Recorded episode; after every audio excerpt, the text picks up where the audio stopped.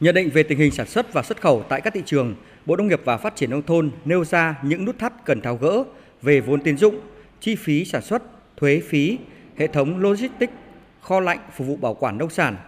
tạo thuận lợi cho giao thương thông quan hàng hóa nông sản tại các cửa khẩu biên giới, đảm bảo nguồn cung về nguyên liệu đầu vào cho sản xuất.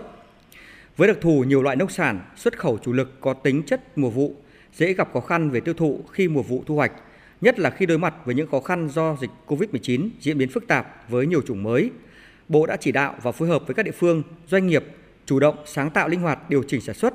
phương thức kinh doanh để vừa thúc đẩy tiêu thụ nông sản, vừa đảm bảo phòng tránh dịch bệnh COVID-19 theo chỉ đạo của chính phủ.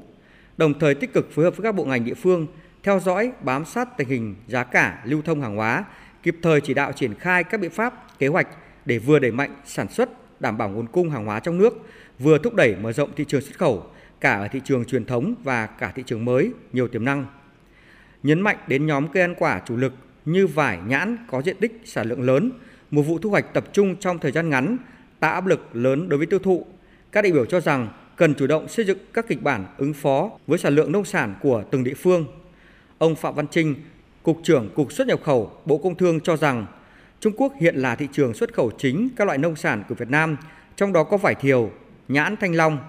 Để giảm áp lực lưu thông hàng hóa đưa lên các tỉnh biên giới xuất khẩu sang thị trường này, cần tăng cường các biện pháp hỗ trợ hoạt động thương mại biên giới, tạo thuận lợi về thủ tục thông quan, không để ứ động hàng hóa trên các tỉnh biên giới với Trung Quốc. Về lâu về dài thì chúng tôi nghĩ là điều phối hàng hóa giữa các địa phương, các doanh nghiệp với các tỉnh biên giới để xuất khẩu sang Trung Quốc là một vấn đề chúng ta cần phải giải quyết. Tổ chức kết nối cũng như phối hợp giữa các bộ nông nghiệp, công thương rồi bộ tài chính và bộ tư lệnh biên phòng làm sao để mà điều tiết được cái lượng hàng đưa lên để tránh thiệt hại. Vì nếu chúng ta đưa lên mà để chờ lâu quá nó sẽ gây thiệt hại cho các doanh nghiệp trong một đường kho. Chúng tôi cũng đã khuyến cáo rất nhiều tức là các doanh nghiệp khi đưa hàng hóa lên biên giới là cần phải có hợp đồng cần phải chuyển sang hình thức là chính ngạch. Như vậy thì nó đảm bảo cho các doanh nghiệp hơn.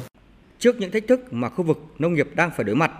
để đạt mục tiêu kép được Đảng, Chính phủ, Thủ tướng Chính phủ giao, Bộ Nông nghiệp và Phát triển nông thôn kiến nghị các bộ ngành cùng phối hợp tháo gỡ khó khăn về chính sách thuế tín dụng cho khu vực sản xuất, chế biến bảo quản và xuất khẩu nông sản, tạo điều kiện thuận lợi về thông quan hàng hóa và tầng logistics, thúc đẩy toàn diện tiêu thụ trong nước thông qua đa dạng các biện pháp phân phối hàng hóa, kích cầu tiêu dùng nội địa.